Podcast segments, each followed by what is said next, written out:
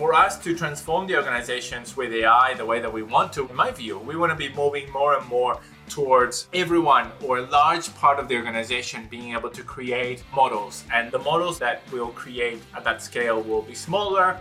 They might not add as much value as the models that the team of specialists will add. So we will always, in my view, we will always need that team of specialists to be working on the high value items or to improve the models that have been created by the people in the business. The first Data Futurology event for next year is going to be Ops World, data centric operations for business value. We're going to be hosting the community in person at the Sofitel Wentworth in Sydney on March 14th and 15th we're going to be discussing operationalizing securely for business value, impact, and scale. What are we operationalizing? Everything across the data analytics and AI space. We're bringing all the ops perspectives together into this one event. So it's going to be data ops, operationalizing data pipelines, analytics ops, operationalizing our analytics, MLOps and AI ops about operationalizing machine learning and artificial intelligence in our businesses. We're going to be discussing processes, frameworks, the observability, and the future of this space. Check out the website for more and hope to see you there. I'd like to say a big thank you to our sponsors, Talent Insights. Talent Insights are Australia's leading specialist data recruitment business. With offices in Sydney, Melbourne, and Brisbane, they're experts at providing recruitment strategy and building data teams for clients across industries Australia wide. They provide recruitment solutions for all roles across the data lifecycle, including data engineering, data science, advanced analytics, customer and marketing insights, business intelligence, data product managers, and data governance.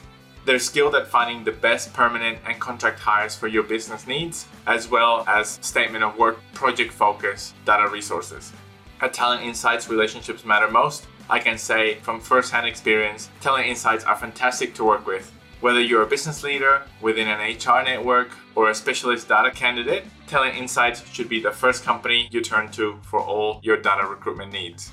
Find them at talentinsights.com.au how to build a great data analytics and AI strategy for your organization. I'll give you my one line summary of what a strategy is, and, and maybe we can start from there. So, a strategy defines where you are as an organization, looks at where you want to be, uh, and then fills in the, the path in between. And the path in between is where the tactics come in.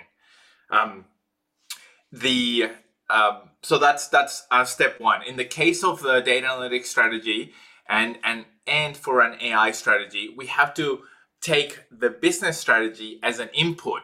Uh, and and that helps us define the requirements. So the where we want to be uh, will uh, for an analytics and AI strategy will be defined, but where the business wants to be and what the business needs to do. Um, so we need to take that into consideration uh, and and be able to fulfill those requirements in um, in a kind of like an a just in time and just enough manner. Uh, so sometimes I see um, people building analytics and AI strategies that they say uh, our strategy is to um, go to the cloud, or our strategy is to use deep learning.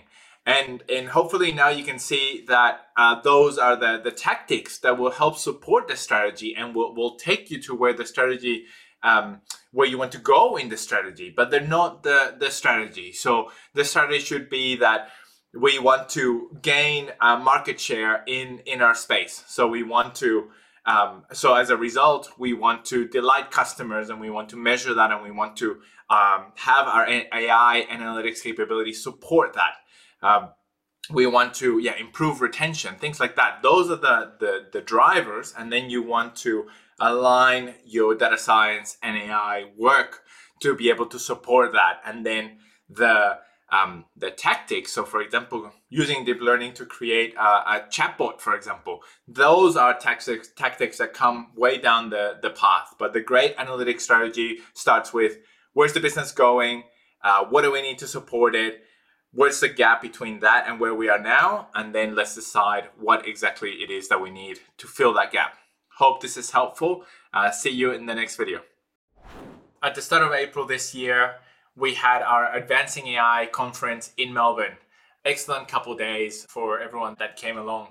One of the presentations there was from Grant Case from Dataiku, and he made this excellent point that today in organizations, organizations usually have less than 15 models in production at the moment. And to create those models, it's a small number of models compared to what we could have, um, uh, having AI embedded everywhere in the organization. Um, it's a 15 or 10 to 15 uh, or 10 to 20. It's a small number of models. Each model um, typically takes a long time to create, um, cre- adds a lot of value. The use cases need to be decided and prioritized and defined very clearly to work on the most important things. That's kind of like where, where the industry is at right now. Going forward, we're going to get to a world where every organization has thousands of models in production. So we're going to go from, you know, 10 to 20 to 100 to 200 to, you know, 6 to 700 to 1,000 to 2,000 to 5,000 to 10,000 plus models in production. Now, I find that super exciting, a little bit scary, but it's definitely the world that, that we want to have AI embedded throughout the organization um, in ideally supporting every decision in, in every process, etc. We want to move to that world of having thousands and thousands of models in each of our organizations. Um, so for that, what we'll find is that each the the value being added by each model is going to decrease over time that we're going to need to find ways to create models a lot easier um, and that we're going to um, have to come up with processes to to deploy and automation to monitor and serve these models uh, at scale in a way that then we have confidence that the models are still performing as expected and we're going to need to track that the data going into the models is similar to the data that the models were trained on and if not have an alert and go back to the to the retraining all this is something that a world that is coming up for for all of us something that we should start preparing for and personally it's one of the reasons why i like uh, AutoML solutions. Uh, and that can be open source AutoML, and there's really good packages uh, in R and in Python. There's obviously vendor solutions that help us with AutoML. Uh, and the way that I that I like to apply it is AutoML gives us a first pass of, of models, gives us the first benchmark and something that we can deploy at scale. So having then then our teams can focus on um, capturing the right data, preparing the right data, choosing the problem that we're going to be solving, but once we have prepared data sets, we can make heaps and heaps of models uh, used across the, the organization. We can create them very quickly. We can deploy them. We can monitor them. We can start uh, the adoption process, the change management, which will take a lot longer, and then um, having them in production, hopefully creating that value. So I see AutoML as something that can help us get there. Um, somebody, something else that was discussed in a separate session during Advancing AI um, was how we need to empower more people to be able to create AI. Uh, so I'll have a, a, separate video about that. But for this one, think about think about this It definitely like open up my my eyes and my mind that in the future organizations are going to have thousands of models, and that's that's uh, where we're heading. So how do we get there faster? I think AutoML is a key component. Obviously, MLOps, um, data engineering, having good good data sets prepared um, and start to think about how we can um, if improve that or, or how do we can get there faster. It's going to be an exciting journey. We're all going to do it together. Let's continue the conversation in the data futurology community. I hope this has been useful. Let me know your thoughts below and see you in the next video. There are broadly two extreme approaches that we can think of to create AI in our organizations and then to sort of kickstart the journey towards getting value.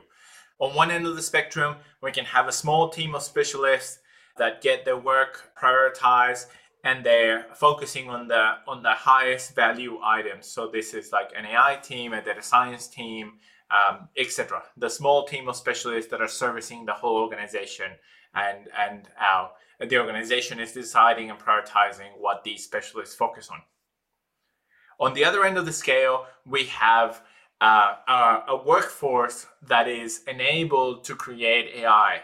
So, kind of like the citizen data scientist, uh, although I know that the citizen data scientist has been um, around for so long that it's gone through the um, the Gartner um, uh, cycle of having a lot of hype, the inflated expectations, then the trough of disillusionment, and maybe now it's getting to a, a plateau of productivity, hopefully.